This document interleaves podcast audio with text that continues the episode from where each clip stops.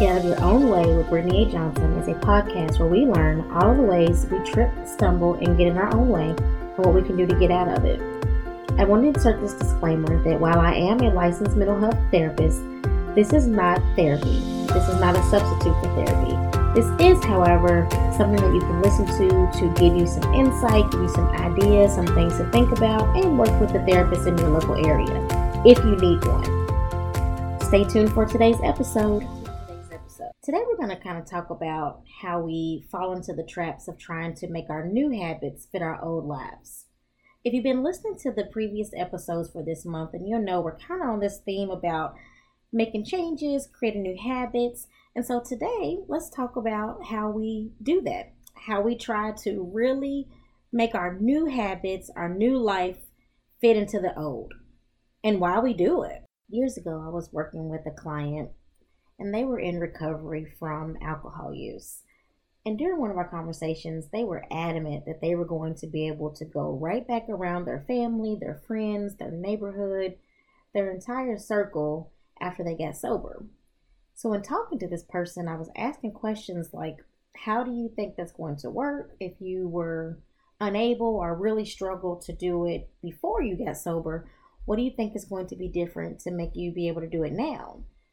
And I'm not saying that you can't do it, but it might be kind of difficult to take your old take yourself back to your old place, to your old habits, your old routines, your old, you know, everything. And this person was adamant, and I mean adamant, like almost slamming their fist on the desk, adamant that they would be able to live both lives, both worlds at the same time. Because it was really important to them to go back to their life with no change. Now, let me say this people do it all the time. They get sober, they get clean, and they go back to their environments and they live successfully.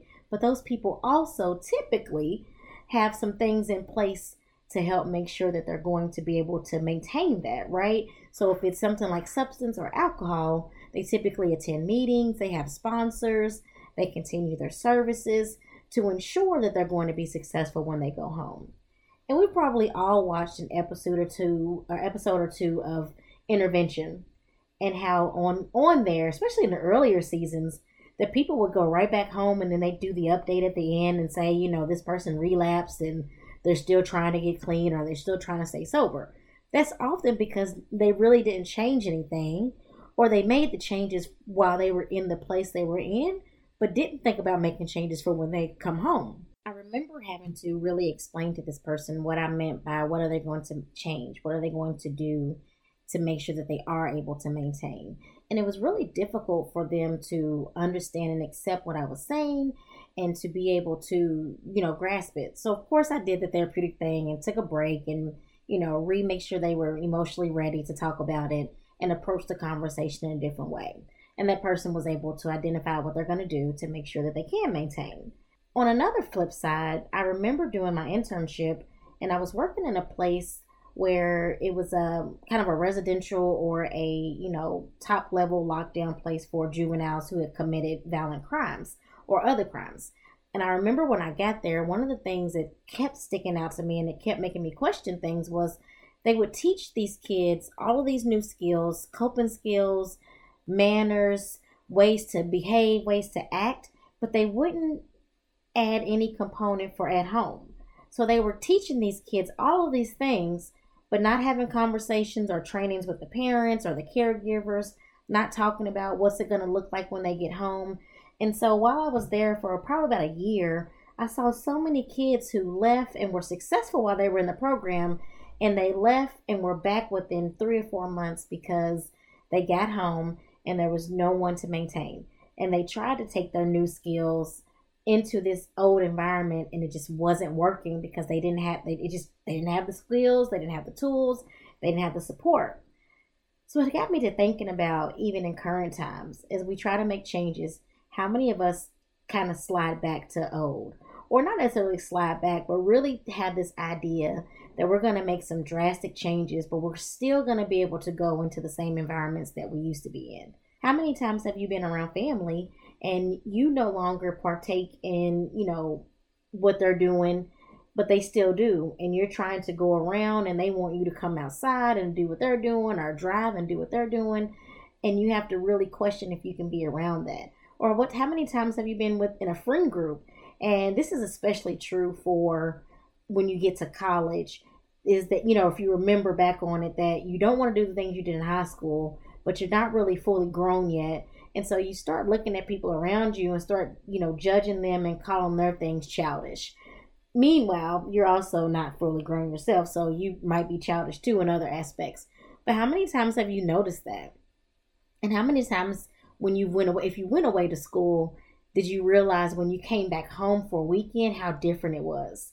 Because at school, you had all of this freedom. You've had, you know, you're making your own rules, you're doing all the things for yourself. But when you come back home, you have to kind of fall back into your parents' rules or fall back into that routine. And think about how hard that is.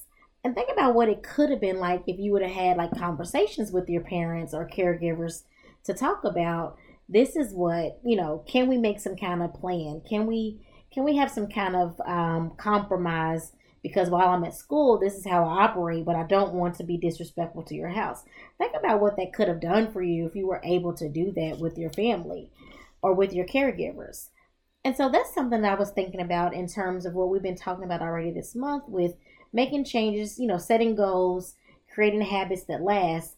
But now we got to really talk about how do you keep those habits and how do you not just try to take those new habits and put them into your old life, right? So I've been using the example all month about diet and exercise. So we're going to kind of stick with that example. So think about you're changing your food, you're changing your eating, but it's time to go to a family function.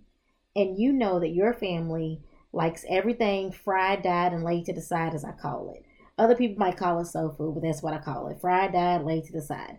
Because everything there is either fried, it's, you know, some type of, you know, un, you know, artificial coloring or flavor. Like, it's just what it is. A lot of processed food. It's good. Don't get me wrong. We all enjoy it. We look forward to Thanksgiving, to Christmas, to Fourth of July and whatever other holiday where you get to kind of eat those kind of foods.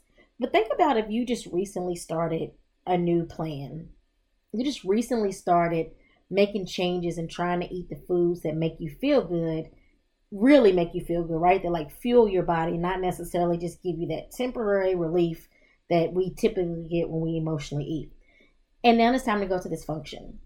What typically happens is that people get to the function and they say, you know what, I'm going to take my food with me and I'm going to eat my food while I'm watching these you know, my family and friends eat their foods. And like clockwork, you start off eating your food, you start off doing well, and then all of a sudden, here you are eating what they're eating. And you really tried, right? You had you had full you fully tried to do it. And have you ever considered like why that is? Like how is it so easy for you to do things when you're in your own environment but not do them in another environment? The reason typically is because of control, right? So in your own environment, you have total control over how it looks, what it, how it goes, what you do, what you buy. But when you go to someone else's environment, you're kind of at their, you know, beck and call or, or at their hand on what they have available, unless you take it with you. And so that's one solution that typically I work with people on is that when you're making changes, whether it be this food changes we're talking about, but in my line of work, we're really talking about you're making brain cognitive changes or brain changes. You're making changes to the way you think, to the way you feel, to the way you behave, to the way you interact. And what typically happens, and I tell every client that I meet, by session four or five, or sometimes a little longer, you're going to get in a space where the old stuff just doesn't work anymore. But it's really hard for us to accept that and, and acknowledge that. Well, what's what's the reason why? Like, why do you think that that is? Well, one of the number one things that I have heard people say in different parts of my career and different parts of my life is that there's this fear of being alone. And there's this fear that you will be excluded from things in the future if you're no longer partaking in whatever it is that people are partaking in. If you're no longer thinking the old way, people typically don't want to be around you because they're they you know they make comments like oh you think you're uppity or you think you're better but you know you're not so you know etc and so that typically drives people to not want to fully make the change or to think that they can make the change but bring it into their old life. And then you have the people who really have the idea and belief that because they have went to therapy or they have worked with a life coach or they've read some self-help books and have started making change that when they go back to their old environments that they're going to be able just by osmosis i guess be able to impact the people around them and make them also change with them and i always try to give the disclaimer to people who tell me that that's what they're planning to do of the fact that you cannot change anyone. A person has to want to change. There's no amount of money there's no amount of love there's no amount of consequences that will make someone not do a certain behavior. They have to want it for themselves. And so that sometimes is crushing for people because we all think that we can help our family, our friends, and we want to, right? Nobody wants to see someone around them going through things or falling or failing. And so we try to do everything we can to make sure that those people are, are okay and that they can be with us. And then you see the thing where like you see people trying to, you know, take people with them. And I'm going to use a kind of a pop culture, so to speak, example for a second of thinking about how many times we've seen in recent years where rappers who have come from you know rough areas of their of the city or rough neighborhoods try to go back into those environments and end up getting robbed or they get shot or you know unfortunately some of them even have been killed. And when you start asking people the ones who do survive like what made you want to do that? There's this idea that you don't want people to think that you that you think that you're better than them. So you try to make sure you put yourself back in those situations with your new stuff right? Like, how many times have you seen in your city or in your area, or even if it's just on TV, the person who, you know, now makes a lot of money and they're driving a luxury car, right? We'll use material things. They're driving this luxury car and they show up to a low income place or a place where no one else has cars and how it sticks out kind of like a sore thumb of like, you don't belong here anymore. And it puts kind of attention on you and things like that. But you see people continue to do that. And throughout my career, I've heard people say that the number one reason they do it is again, they don't want to be alone. They don't want to be excluded. They don't want to be seen as somebody who's not who they used to be.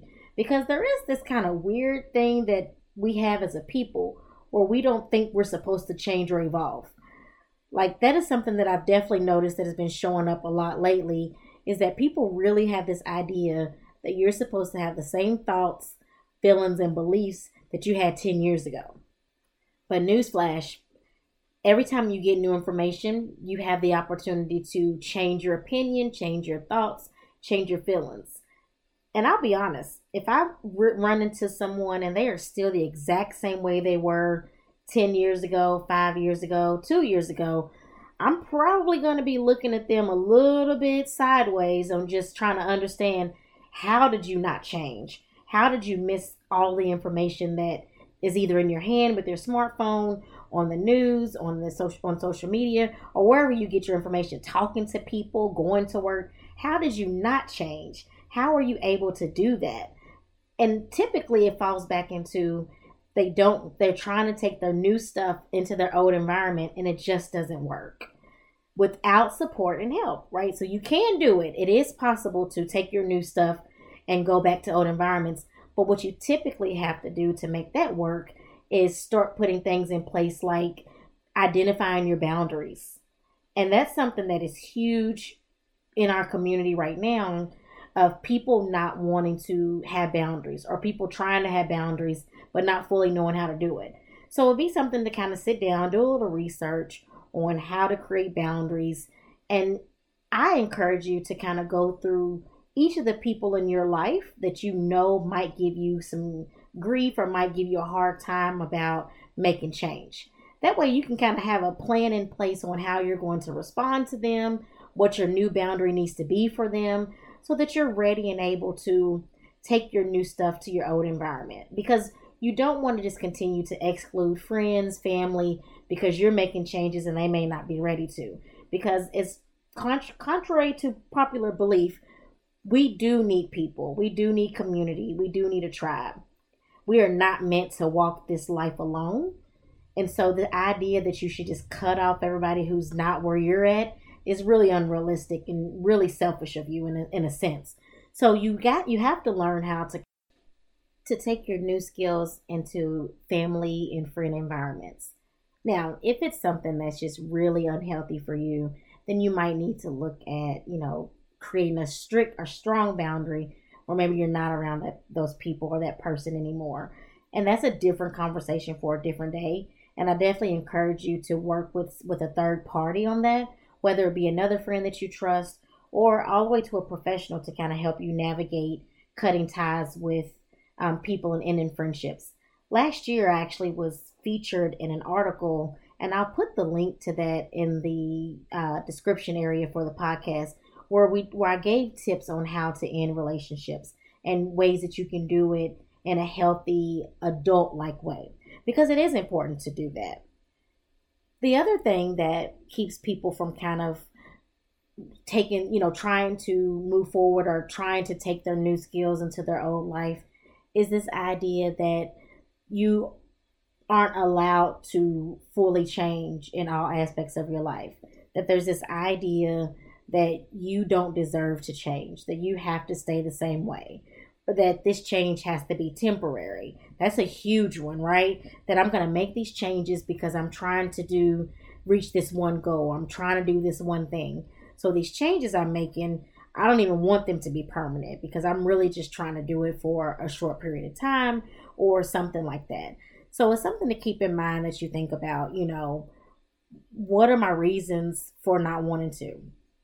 Can I start to free myself from thinking that I have to stay my old self? Can I free myself from thinking that I don't deserve to change? I don't deserve to evolve. And really dig deep in that. And again, this is where, you know, I mentioned every time where you get your notebook or your journal out and you really, you know, dig in and dig deep in what are the things that make me feel like I can't change? What are the things that make me feel like I need to go back to old habits? And really look at those things to see are they real? Are they true? Is it is it really something that i can't change? Or is it just sabotage getting in my way? And once you get clear on that it becomes a little bit easier to kind of start making shifts there and really start realizing that the only way you can take your new skills and new habits into old environments is with support and with a plan so I always talk to people, especially around the holidays, when you are about to go around family that you don't typically see often, and you know that that these family members or these the people you're going to interact with are on a completely different page that you are. You all don't share the same beliefs, but you share blood, so you want to be around them, or you, your family, so you want to be around. I often tell people to make sure that they have kind of a plan in place for taking breaks, whether that's you going to the bathroom, for a little extended period of time or you being able to go outside or in a different room, but being able to separate yourself for a short period of time to kind of regroup. Because one of the things that happens when you make when you start making changes, especially those cognitive changes that cause you to make changes in how you operate. When you start making those changes, after a while, it is almost impossible to be able to go back to your old. It is almost impossible to even be around people who think like you used to without some type of support or help. So it's really important that you get clear on who are the people that are likely to trigger me, what are the triggers likely going to be, and what do I need to do for them? Because it's really unrealistic and not fair or accurate or right to expect people around you to change because something's bothering you. You can ask them, you can talk to them about it, but really it's on you because it's it's impacting you. Then again, if this is an extreme situation or safety or health concern, then yes, you can expect someone to make change. But to but otherwise, it's really going to be up to you to make the changes needed so you can be in that environment. And then you also want to make sure that you dig in deep again to why do I think I don't deserve? Why do I think I'm not enough? Why do I think I'm not worthy to make these changes? Why do I think that when I go back around my people or back to an old environment that I need to revert back to old? And once you figure that out, things will get a lot easier. You will be able to go into any environment regardless of where you are, who's there, and be able to be authentic to who you are because you owe that to yourself. You owe it to yourself to be authentic. You've done all this work to make these changes. You can't turn back now. You can only go forward. Until next time. Thank you for listening to today's episode. I hope you found the episode insightful and helpful to you on your journey. Please hit the subscribe button and also leave a rating and a comment if you are listening on iTunes and Spotify. If you'd like to stay connected with me, please follow me on social media at Brittany A. Johnson, LMHC, on Instagram and LinkedIn, and Brittany A. Johnson on Facebook. You should also head over to my website and subscribe to the mail list so that you can stay fully connected and be first to know when something new is coming out. And that's BrittanyAJohnson.com. Until next time.